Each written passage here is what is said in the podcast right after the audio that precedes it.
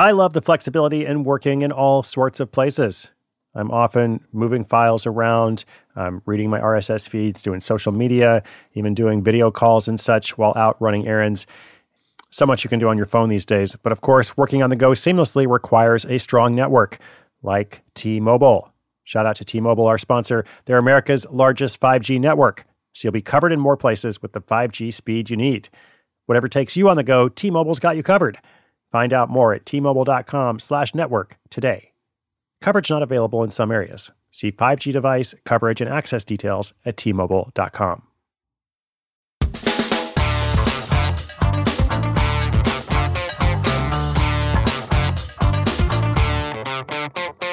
Friends, listeners, what's up? Welcome to Side Hustle School. My name is Chris Guillebeau. Today we're going to be joined by Gavin from Bend, Oregon. Gavin is gearing up to start a YouTube channel centered around outdoor adventures. And obviously, he's in the right spot. Lots of good stuff going on in Bend. Lots of hiking, trail running, biking, all kinds of stuff. Uh, but before he jumps into the wild world of YouTube, Gavin's got a couple practical questions about the financial side of content creation.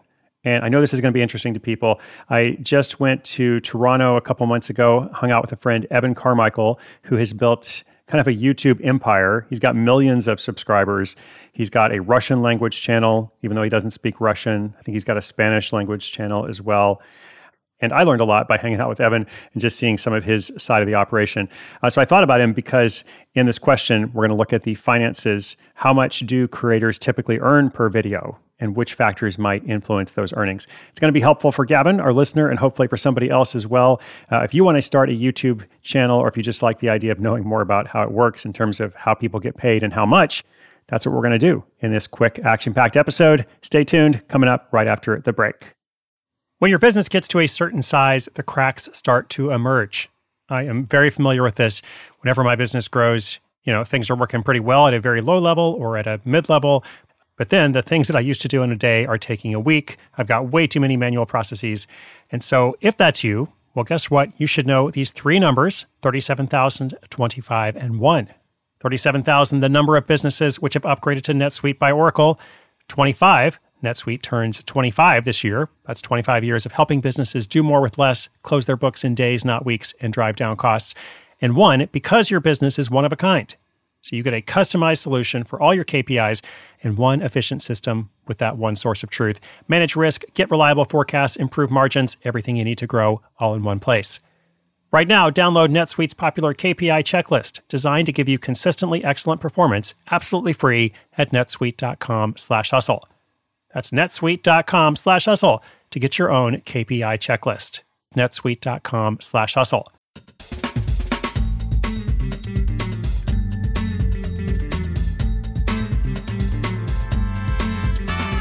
Hey, I'm Gavin from uh, Bend, Oregon, and uh, I'm in the early stages of planning a YouTube channel focused on outdoor adventures. Now, before diving in, I'm kind of curious about the financial aspect of content creation on YouTube. Uh, specifically, how much do content creators typically earn per video, and what sort of factors influence these earnings?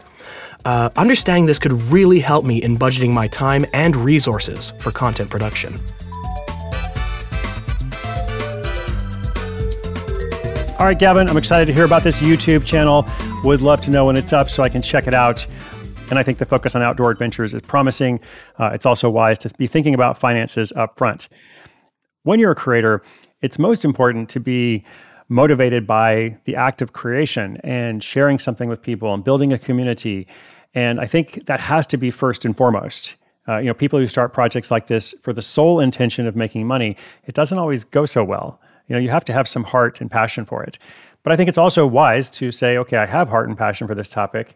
I also want it to be sustainable. I would love to be able to monetize it so that I could, that way I could do it more, right? That way I can go further in with this. And something like YouTube has the real potential to scale because you can work for a, for a long time, put a lot of effort into a video. If that video does well, then it can continue to serve people throughout months, years to come, sometimes continuing to earn money for you as well. So here's what you need to know about earnings and the factors that influence them. First of all, earnings per video on YouTube can be highly variable. So they they depend on several factors, including the number of views, but that's not all. It's also the type of content. And if you think about it, the type of content is matched to advertisers. So some YouTubers and some YouTube people speaking on specific content are going to make more money than others.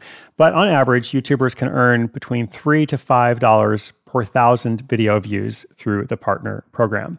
So just think about that: three dollars to five dollars per thousand views. And that way, as you start to build out videos, as you start to plan your content, maybe make some forecasts, use that number, and you'll have an idea of, of what it can look like. If you start getting a lot of views, you're going to make a lot of money, but you need to get a lot of views for that to happen. Also, different types of ads have different rates, and those can fluctuate based on time of year and the advertiser budget. Uh, as mentioned, they're also higher for certain demographics and certain topics or niches. What else? Well, YouTube's algorithm favors content with higher engagement and watch time. So you want to keep viewers watching. That actually is a huge tip uh, to be able to make more money. You know, the, the longer your viewers watch your videos, then it's not just a matter of seeing more ads. Mean, that is kind of what it comes down to, but also YouTube favors that content. It's going to show that content to more viewers, and it's just a virtuous cycle that continues if you get it right.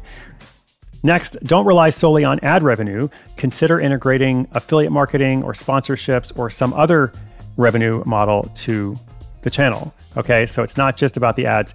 Outdoor gear companies, for example, might be interested in sponsoring content or offering affiliate deals as you get going. Think about that. Last thing I want to mention building a successful YouTube channel takes time and consistent effort.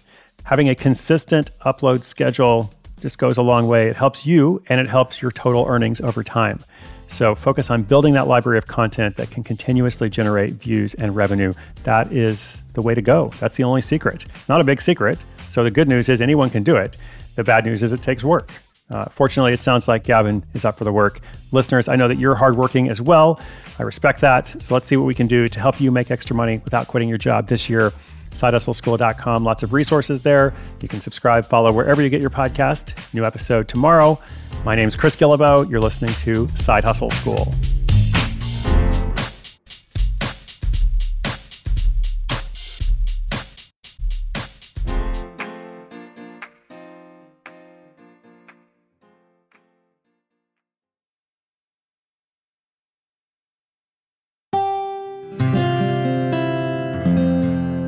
From the Onward Project.